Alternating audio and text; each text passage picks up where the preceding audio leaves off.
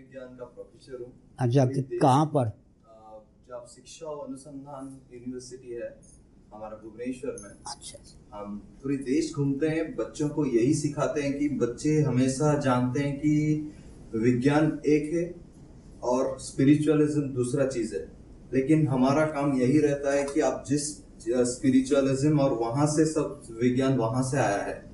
लेकिन कहीं ना कहीं हम ये बात उनके पास पहुंचाते पहुंचाते कहीं ना कहीं ये बात दिमाग में रह जाती है कि वो बहुत दूर चले जाते हैं। जैसे उन्होंने साइंस की पढ़ाई की, इंजीनियरिंग की पढ़ाई की, एक पॉइंट आता है वो जाके पहुँच जाते हैं कि नहीं स्पिरिचुअलिज्म से बहुत दूर चले जाते हैं और ज़िंदगी में अब वो जो सक्सेस जिस चीज़ को बताते हैं वो पाते नहीं है।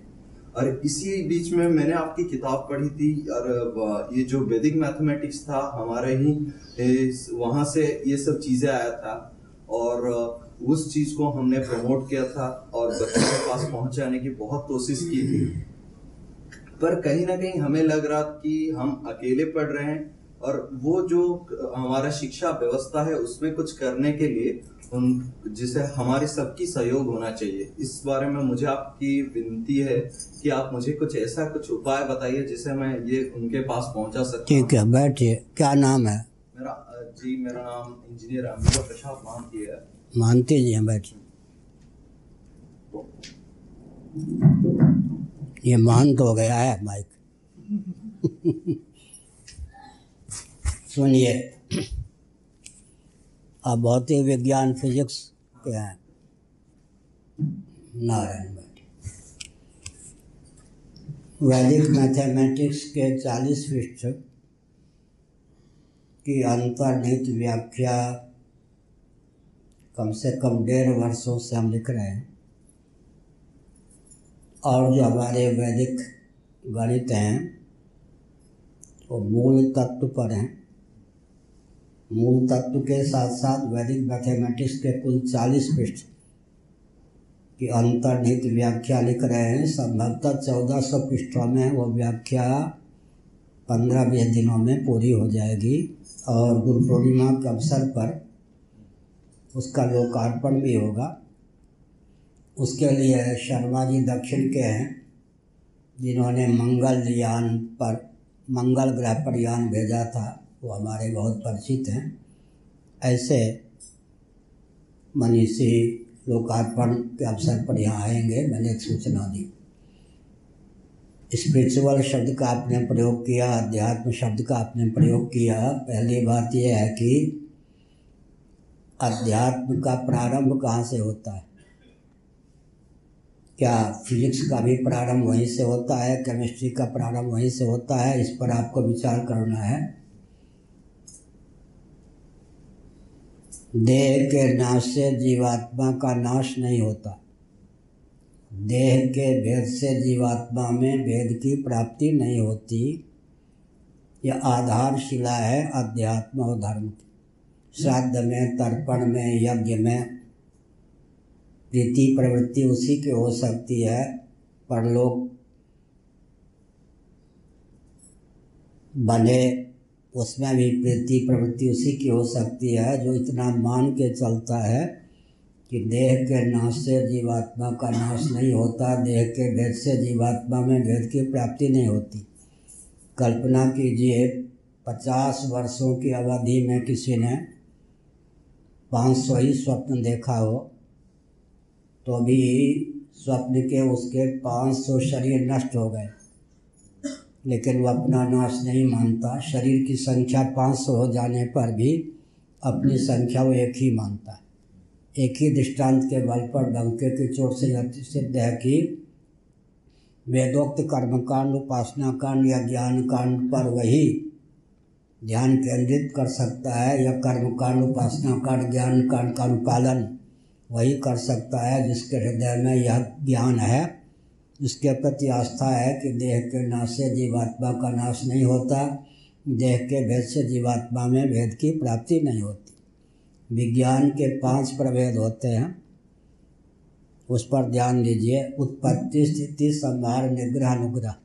निग्रह का अर्थ तिरोधान भी होता है। अनुग्रह को अनुपालन भी कहते हैं, अनुसम्मति भी कहते हैं।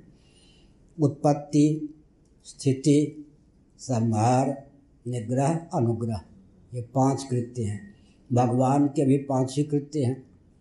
उत्पत्ति नामक कृत्य का निर्वाह करने के लिए वो स्वयं को ब्रह्मा के रूप में व्यक्त करते हैं। स्थिति नामक कृत्य का निर्वाह करने के लिए स्वयं को विष्णु के रूप में व्यक्त करते हैं। समृद्धि या संहार, नामक कृत्य का निर्वाह करने के लिए वो अपने आप को शिव के रूप में व्यक्त करते हैं। और तिरोधान निग्रह नामक कृत्य का निर्वाह करने के लिए वो शक्ति के रूप में स्वयं को उद्भाषित करते हैं। अनुग्रह नामक कृत्य का निर्वाह करने के लिए गणपति के रूप में व्यक्त करते हैं। हथेली एक है, उंगलियाँ पाँच।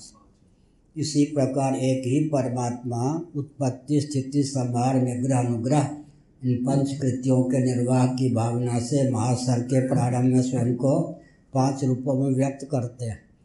पृथ्वी, अब मैं शिव पुराण से बोल रहा हूँ। पृथ्वी में उत्पादनी शक्ति की प्रधानता। है वहाँ से उत्पन्न होते स्थावर जंगल प्राणी जल में पालनी शक्ति है। अग्नि में संभार की शक्ति है। वायु में निग्रह या तिरोधान की शक्ति है। आकाश में अनुग्रह की शक्ति है।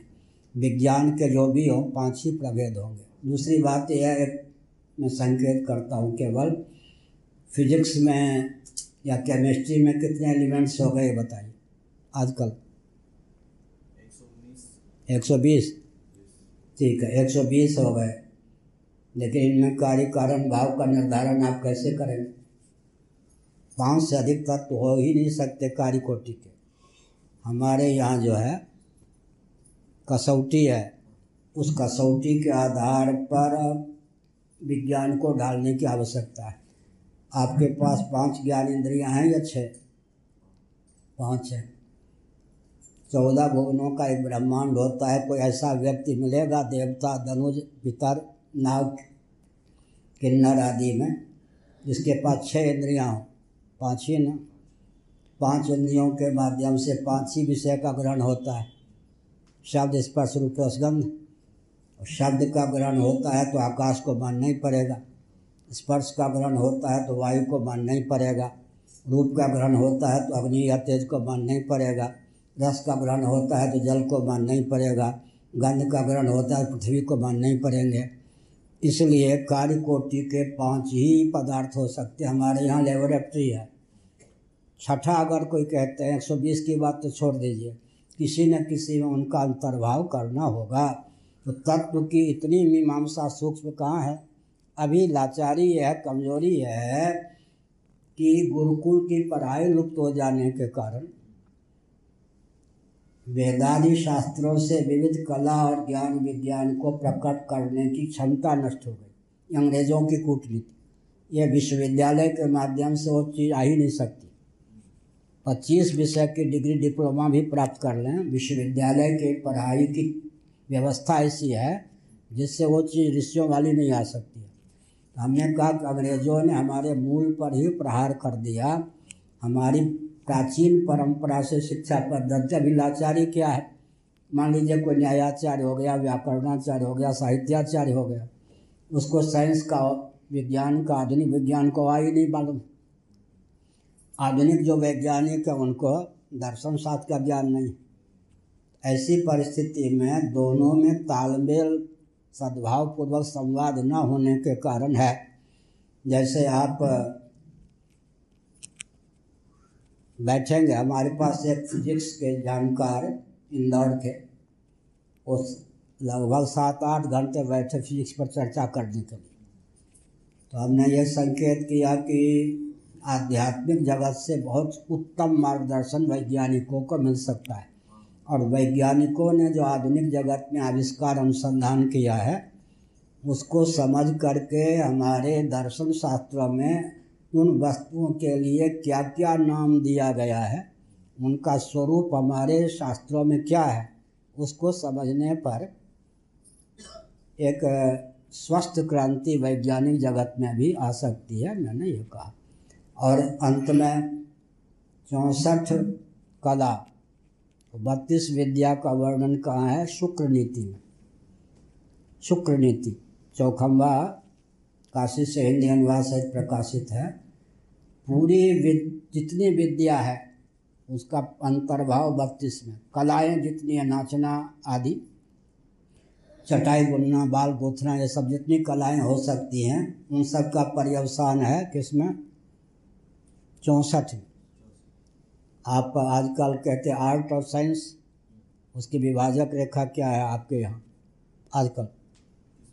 आर्ट किसको कहते साइंस किसको कहते माने कला और विज्ञान। कला की परिभाषा क्या देंगे? आजकल विज्ञान की परिभाषा क्या देंगे? मैं परीक्षा नहीं ले रहा। आप लाडले प्यारे हो, मैं ही बता रहा हूँ। मूक व्यक्ति, गूँगा व्यक्ति भी जिस काम को कर सके उसका नाम कला है। वाणी के द्वारा ही जिसका संपादन हो सके उसका नाम विद्या तो विज्ञान को बहुत कुछ दिशा दे सकते हैं। दांत नया लगा है, इसलिए एक वाक्य बोल के मैं वक्तव्य को पूरा करता हूँ। Matter is nothing but energy energy is nothing but soul soul is the super source of energy अब वहाँ तो नहीं पहुँचा ना विज्ञान। अब मैटर का नाइदर भी क्रिएटेड नॉट डिस्ट्रॉयड ये कहाँ से लिया है? अव्यक्तादि भूतानि व्यक्त मध्यानि भारत। तो हमारे यहाँ से जितना अंश विज्ञान में गया, वही चमत्कार है। और जो कुछ विरुद्ध है, वैज्ञानिकों के मस्तिष्क के ध्यान, वही संभार है। हर हर महादेव